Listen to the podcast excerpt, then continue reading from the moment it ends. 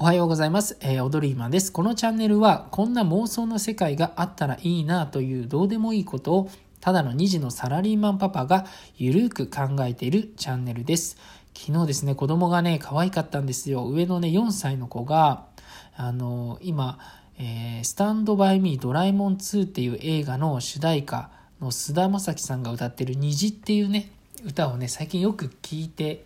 いるみたいで、あの、歌詞をね、覚えているんですよ。で、サビの部分に一生そばにいるから一生そばにいて一生離れないように一生懸命にっていうあの、えー、言葉があるんですね。そこの部分をね、あの、すごくね、あの毎日、毎日最近歌っているんですよ。で、それを見てね、やっぱ、あの、なんか朗らかな気持ちになりますよね。でママとかもすごく喜ぶから子供もそれを見てあのやっぱりあの喜んでほしいのかもしれないですね。あの一生懸命ね歌うんですよね、うん、なんかいいですね。っていうあの話題でした。はい。今回の妄想は亡くなった時に他人に対して何を配るべきか。っていうのを妄想してみました。あの、そんなにね、重い感じではないです。あの、私の、あの、生まれ育った、まあ、田舎町なんですけれども、ではですね、あの、お金を、えー、配る、えっ、ー、と、亡くなった時にですね、えー、その個人の財産の、まあ、一部をですね、えー、小銭にして、お寺の前でお金をまくっていう習慣がありました。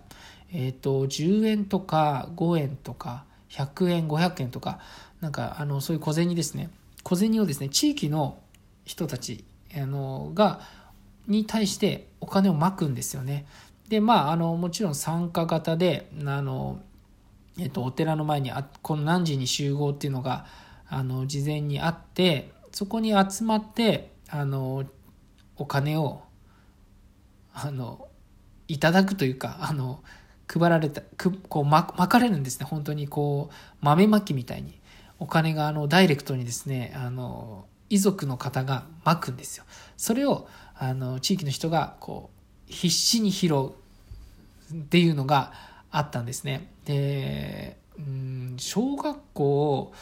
までは私も行っていました。それからはね、行ってないんですよ。まあ、あの、地域の人もですね、参加するのは大体お年寄りかうんと小学生以下の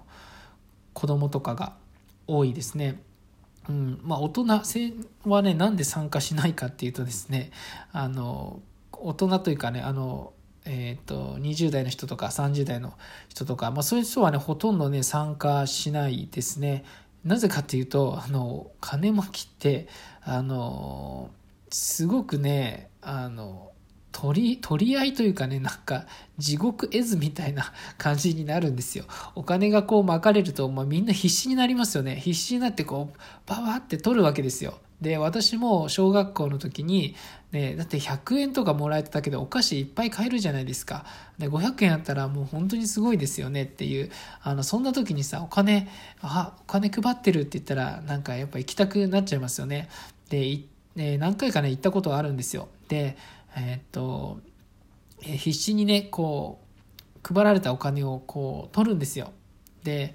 え、っと、帽子をね、持ってって私はその帽子の中に、こう、100円玉とか10円玉を一生懸命ね、こう、入れていたんですよ。そしたらね、あの、地域のおばあちゃんってもうものすごくすごくて勢いがあの私のこの帽子をこうはたいてあのあの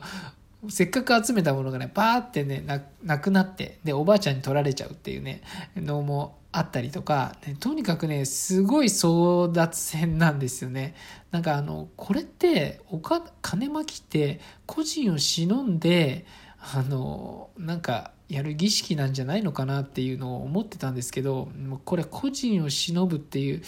うものよりやっぱお金がね、目の前にあると人ってすごいですよね。えー、っていうのがあって、おばあちゃんとかだと、もう本当にね、その1回で2000円ぐらいね、あの、一気にあつ、なんか、そのお金も、金巻きで、あの、ゲットしてたんですよね。私ね、小学校の時はやっぱおばあちゃんとかの、あの、圧倒的な、ね、力にね、負けていて、500円ぐらい、あの、集められればいいかなっていうぐらい、えー、でしたね。なのでなんかね、そういうね、あの争奪戦とか、なんか本当に、なんかあんまり、うん、なんか、大きくなるとね、行きたくなくなっちゃうんですよ。だから街の人って多分ほとんどね、あの、行かなくなっていたと思いますね。うん、な、この風習って一体何なんでしょうか他のあの、なんか地域の方とか他県の方ってやっている人とかいらっしゃるんでしょうかね。ちなみに私は埼玉県のあのまあ本当にえっ、ー、と田舎町の出身です。でねあのこれえっ、ー、となんか、えー、地域他のね地域であるのかなってちょっと調べてみたら、まあ、亡くなった時に配るっていうのちょっと見つけられなかったんですけど鹿児島県の、まあ、ある一部の風習ではえっ、ー、と、豆まきですね。豆まきをした後にお金をまくっていうのがありましたね。えっ、ー、と、あとは、静岡県では、うんと、巻き銭っていう風習がありますね。亡くなった時に、えっ、ー、と、墓地へ向かう際に、え竹で緩く編んだ籠の底に和紙を引いて、えー、個人の年齢の数だけ小銭を入れて十字路の真ん中で立ち止まってカゴを振って小銭を落とすっていう風習があるみたいです。まあ、あの多分一部の地域だとは思うんですけれどもなんかまあそう見るといろいろなあのこんな金巻きみたいなね風習に近いものっていうのは、まあ、多分いろんなとこにもしかしたらあるのかもしれないですね。おそらくこの風習ってどんどんなくなっていくと思いますね。うん、なんかね、で、それで考えたんですよ。お金をまくって本当になんか、うん、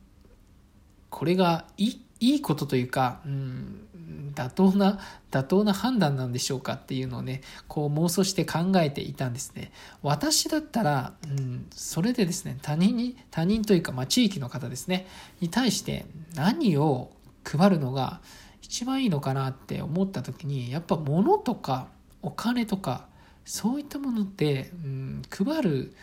と、まあ、ろくなことにならないような気がするんですよ。だから、え、ー、と、個人のその輝き輝きを10秒ぐらいにして一気に走馬灯にパーって放つっていうちょっとねあの具現化するのは難しいかもしれないんですけども、えー、今回個人を忍んで、えーのまあ、10秒ほどではありますが、えーのその個人の一生分の輝きをこれから放ちたいと思います。みたいな感じですごく綺麗なねこれはもう赤とか青とかそんな単純な色ではなくてその一生分の深みというかいろんな色輝きがあの混ざり合っていくそのグラデーションがバーって広がったら良くないですか？なんかそういうあの形として残らないものっていうのがなんかやっぱり一番いいのかなっていうふうに思いました。このバーっていう輝き、うん、そんな妄想をね今日はしてみました。で妄想していてねあの私思ったんですよ。人はですね見たものとか経験したことの延長線上でしか妄想できないんじゃないかっていうふうに思ったんですよね。例えばですよ、えーと、狩猟採集時代の人たちが携帯電話を持って遠くの人と会話してメールしてる姿っておそらくね、妄想することはできなかったはずなんですよ。でも今私たちは当たり前のようにそんな生活をしています。ということはですね、今私たちが生きているこの時代でも、あの、これから何百年何千年後の全く違う世界をあの妄想するってことは多分おそらく難しいんじゃないかっていう。でもできる限りあのその枠を超えた妄想ができるようになんかね日々ねちょっとチャレンジをしたいなって思っている今日この頃なんですよね、え、そしたらですねあの未来の本当に何千年後とかの未来で実はですねこんな世界を妄想してした人がいるんです。